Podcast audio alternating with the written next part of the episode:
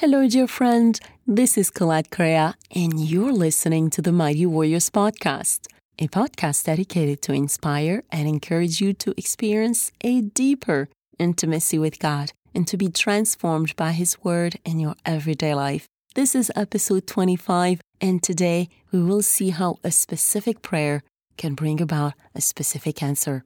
Stay tuned.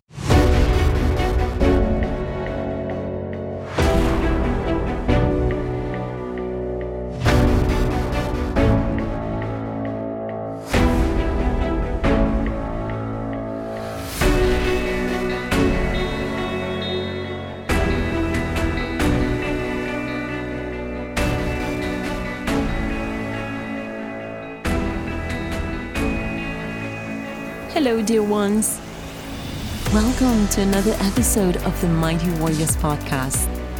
Always a joy to have you join us, and I hope you are as excited as I am. Yes, I know. The word excited is synonym to Colette. I'm always using that term. But I really am excited today because I'm going to tell you how Abraham's servant's journey to the town of Nahor turned out. I know some of you have Bibles and you've read the story and you're like, well, Colette, I know how it turns out. Yes, but I'm here to inspire and encourage you with insight that the Holy Spirit has laid on my heart. So let me give you a synopsis first of our previous episode. In our previous episode, we were in Genesis chapter 24, and I read the first portion, verses 1 through 14, in which Abraham is now very old and he sent his trusted servant to his relative's clan to find Isaac a bride. He made him take an oath that he would not take a bride from among the Canaanites. But he told him that if the woman in the land of Nahor was unwilling to come back with him, he would be released from the oath. So the servant started his 400 miles journey with 10 camels loaded with all kinds of good things from his master Abraham, as we read in Genesis chapter 24, verse 10. Traveling from Canaan to Haran, the city where Abraham had been called from, would take about two weeks. One thing that is very good for us to take note of is that this servant did not travel alone. He had some men traveling with him as explained in Genesis chapter 24, verse 59. How did the journey turn out? Let's go to Genesis chapter 25, from verse 10 to verse 33. Then the servant left, taking with him ten of his master's camels loaded with all kinds of good things from his master. He set out for Aram Naharaim and made his way to the town of Nahor. He made his camels kneel down near the well outside the town.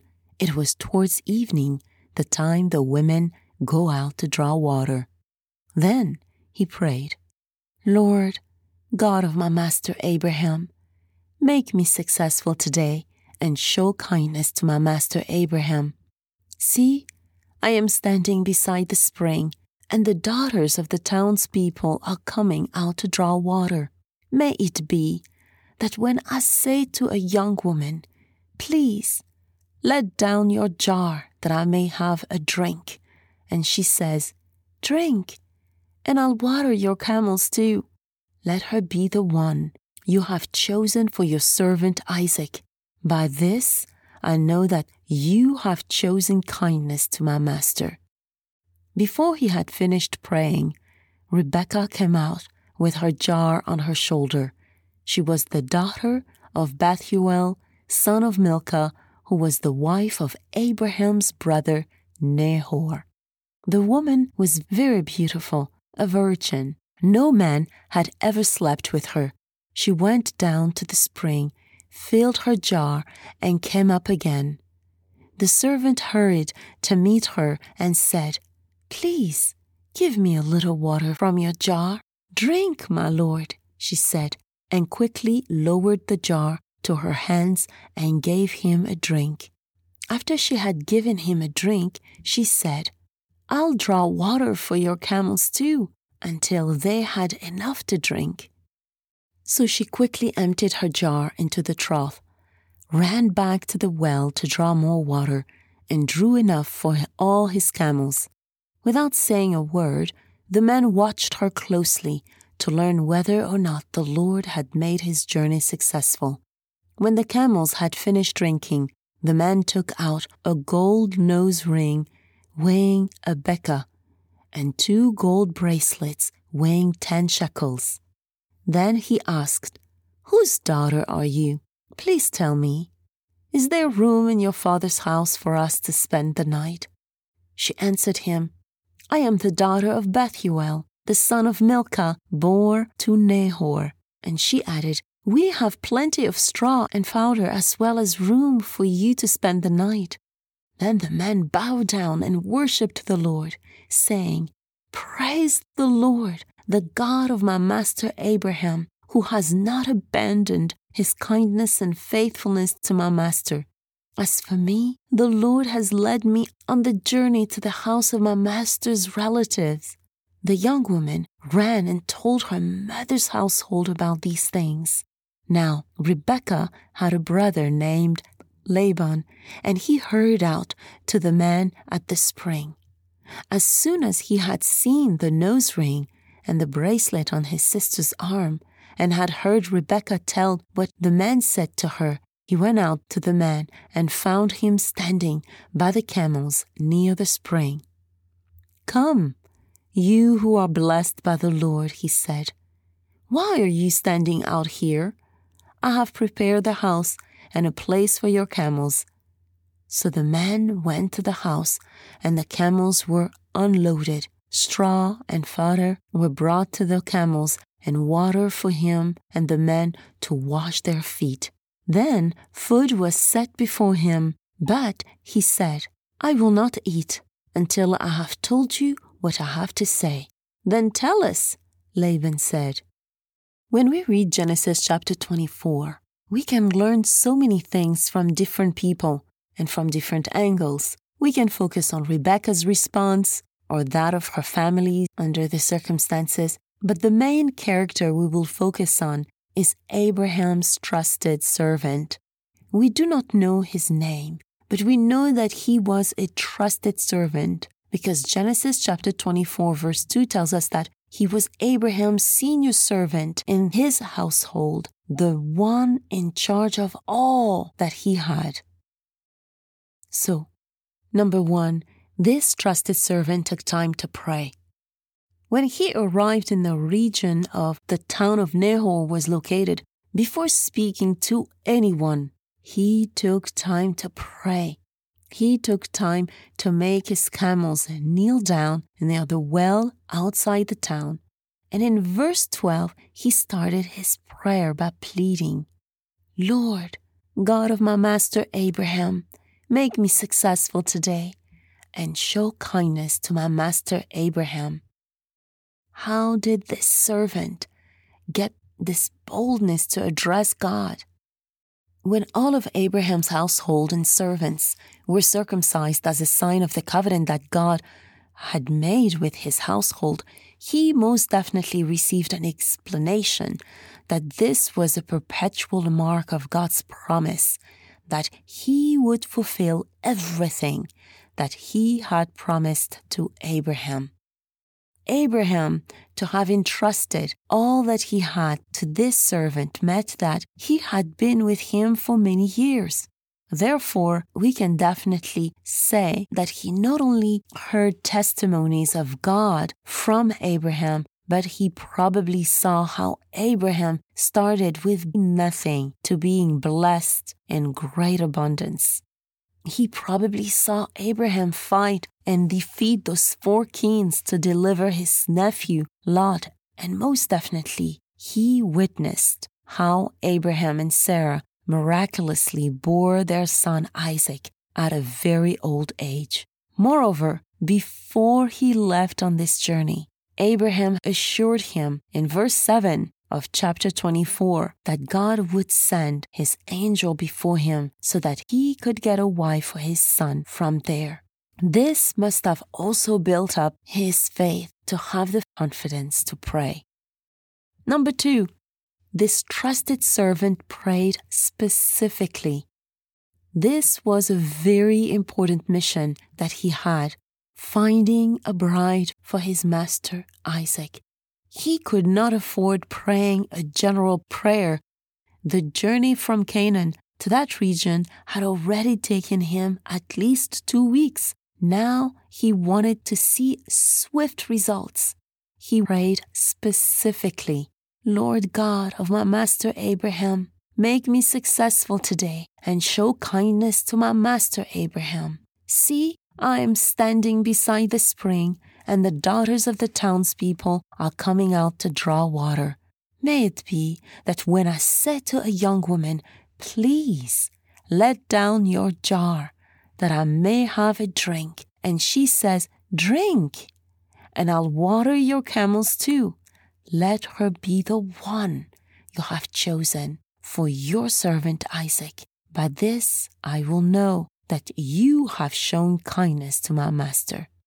Before this servant had finished praying, Rebekah came out and God answered his prayer exactly as he had expected. And you can read this from verses 15 through 30. Number three, this trusted servant used discernment. When we face situations that do require our making an important decision, it is very important that we use discernment and this is exactly what this servant did, as we read in verse 21. Here's what it says Without saying a word, this man watched her closely to learn whether or not the Lord had made his journey successful. This trusted servant was wise in first observing everything that was happening, pausing to deduct if indeed all that was happening was from God, rather than quickly assume that this prayer had been answered. Number four, this trusted servant worshiped and praised God. From his response, we can tell that he had great reverence for God, because in verses 26 and 27, we read, Then the man bowed down and worshipped the Lord, saying, Praise be to the Lord, the God of my master Abraham, who has not abandoned his kindness and faithfulness to my master. As for me, the Lord has led me on the journey to the house of my master's relatives. This did not happen just once, but later on as well when the family heard everything that had happened and they concurred that God's hand was in all of what had been happening and that they were willing for Rebekah to be taken to Isaac. Here is what verse 52 says When Abraham's servant heard what they said, he bowed down to the ground before the Lord. Number five, this trusted servant gladly shared his testimony we did not read verses 34 through 36 of the same chapter as the chapter was very long for us to read. But in verses 34 to 49, this trusted servant recounted everything that had happened from how he was commissioned by his master Abraham to go to his clan to find a wife for his son Isaac. He gave details of the beginning of the journey and how God answered his prayer. It is through his testimony that without a doubt he must have recounted with great fervor that they agreed that God's hand was all over the situation. When Rebecca's family heard the servant and, and agreed that everything that the servant had shared uh, was indeed from God, they agreed for their daughter Rebekah to become Isaac's wife. In fact, in verse 58, they even asked Rebekah if she was willing to go with the man, and she agreed. Colette, what about the dowry? Was there a dowry? Good question. I'm mentioning because in episode 24, we not only spoke of the different types of marriages in ancient Bible times, but we spoke of common practices which included dowry. also known as the bride's price. I mentioned then that we would see if the servant would be giving a dowry. What is a dowry again? A dowry was and still is, in some parts of the world, a payment that is made by a man as a gift to the family for the woman he wants to marry. It goes without saying that there is surely no price in the world that can be estimated for a beautiful bride, as a bride is priceless.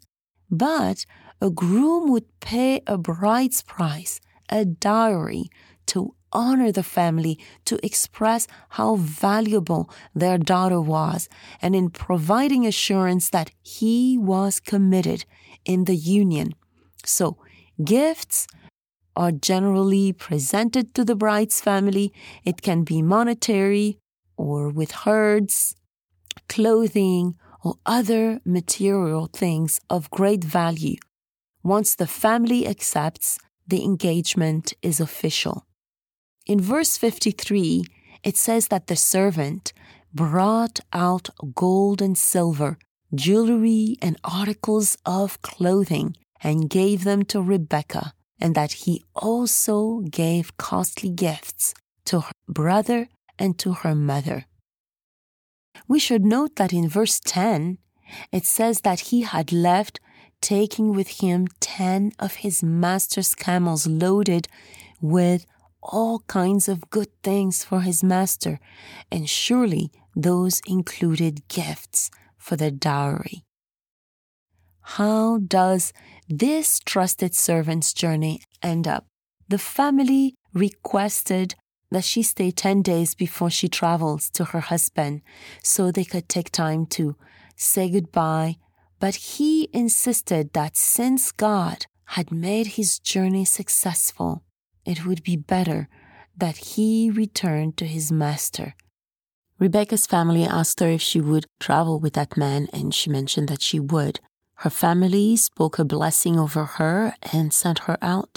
Upon her arrival, the trusted servant recounted everything that had happened on the journey to Isaac, and then it ends with Isaac taking Rebecca into his mother's tent, and it says that she became his wife and he loved her. Today I felt inspired and definitely encouraged by this trusted servant because I believe that just as God was faithful in answering his prayer, he can answer mine as well. Not only mine, but yours too. This trusted servant took time to pray, and so should we. No matter what situation we face, it is very important, it is very crucial we take time to pray. First Philippians chapter 4 verses 6 and 7 is actually a great reminder for us as it encourages us to be anxious about nothing, but in every situation by prayer and petition with thanksgiving, we are encouraged to present our request to God, and the peace of God which surpasses all understanding will guard our hearts and mind in Christ Jesus. Then there is Matthew chapter 7 verses 7 through 11 another passage that encourages us to actually ask God without hesitation. And here's what it says Ask, and it will be given to you. Seek, and you will find. Knock, and the door will be open to you. For everyone who asks receives, and the one who seeks finds, and to the one who knocks, the door will be opened. Which of you, if your son asks for bread, will give him a stone? Or if he asks for a fish, we'll give him a snake. If you then, though you are evil, know how to give good gifts to your children, how much more will your Father in heaven give good gifts to those who ask him? When praying, we should remember to be specific. If we want specific results, we should clearly share with the Lord what the situation is about, and if direction or clarity is needed, we shouldn't be afraid to specifically ask for one door to be closed and for the prayer to be answered in, in such a way that it will bring complete peace and confirmation of His will. In the midst of our prayer, I believe it is also very important for us to use great discernment in all circumstances. Let us be wise and discerning. If we lack wisdom, we are encouraged in the book of James, chapter 1, verse 5, to ask God, who gives generously to all without finding fault. It will be given to us. Wisdom will be given to us when we do ask. When our prayers are answered, we would do well to not forget to thank God because this is honoring to Him. A story that comes to mind pertaining to that is the story of the 10 lepers that we find in Luke chapter 17, verses 11 through 19. These 10 lepers come to Jesus, plead for their healing, and he heals them. Among the 10, only one of them, a Samaritan, comes back, praising God in a loud voice, and he throws himself at Jesus' feet and he thanks him. When we thank God, we can't help but praise and worship him. It is very important that after our prayers have been answered, even if the prayers do not get answered the way that we expected them to be, we should still thank God. Because if the door we expected to be open got closed, God is sovereign over our situation and has probably allowed it that way for a specific reason, and it is great reason to thank God. Finally, I want to say be bold be in the habit of sharing what God does for you. When you share with others how God worked out a situation that was probably a very difficult situation, an impossible situation, it encourages others in their walk with God. I can definitely say that it encourages me. And I hope that this story that I shared today encouraged you.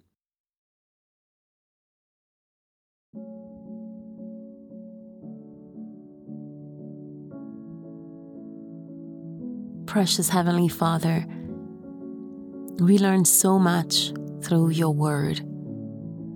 Through the simple journey of a trusted servant, we learned how we can partner with you in fulfilling your plans and purposes in our lives, and how we can grow in our relationship with you as we trust you. For this reason, I pray, Lord, that we would carve time to pray so no opportunity is missed in hearing from you. It is through prayer that we can listen to you, but also bring our requests by faith, believing that you will accomplish everything according to your will and that all things will work together for those who love you and are called according to your purposes.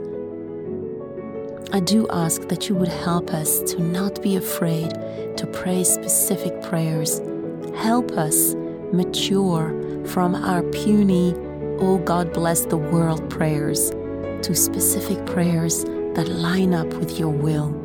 In the midst of our expectancy, may we be wise in discerning the best course of actions for the circumstances that we face. Yet, in the midst of it, I pray we constantly develop a spirit of worship, remembering that it is you, Lord, who is in charge. You are worthy to be praised, and those who worship you must worship you in spirit and in truth. May the Holy Spirit within us ever guide us, even when we are fervently boiling over, eager to share everything you have done for us and through us. I pray this brings people to recognize that indeed you, God, are good, you are sovereign, and you have the best in mind for every single one of us. You, Lord, are at work in our lives, and you do answer our prayers, specifically when we do pray. Father, thank you for hearing this very prayer and fulfilling it not only in my lives but in the lives of my listeners. I pray all of this in the mighty name of Messiah Jesus, and by the power of your Holy Spirit. Amen. My warriors, I hope you were encouraged today by this trusted servant's journey and how it all turned out. I was. And of course, I look forward to sharing with you more about Isaac's journey as now we are transitioning from Abraham's story to Isaac. Now that Isaac is married, let's see what will happen next. So stay tuned, my friends, and take good care and goodbye.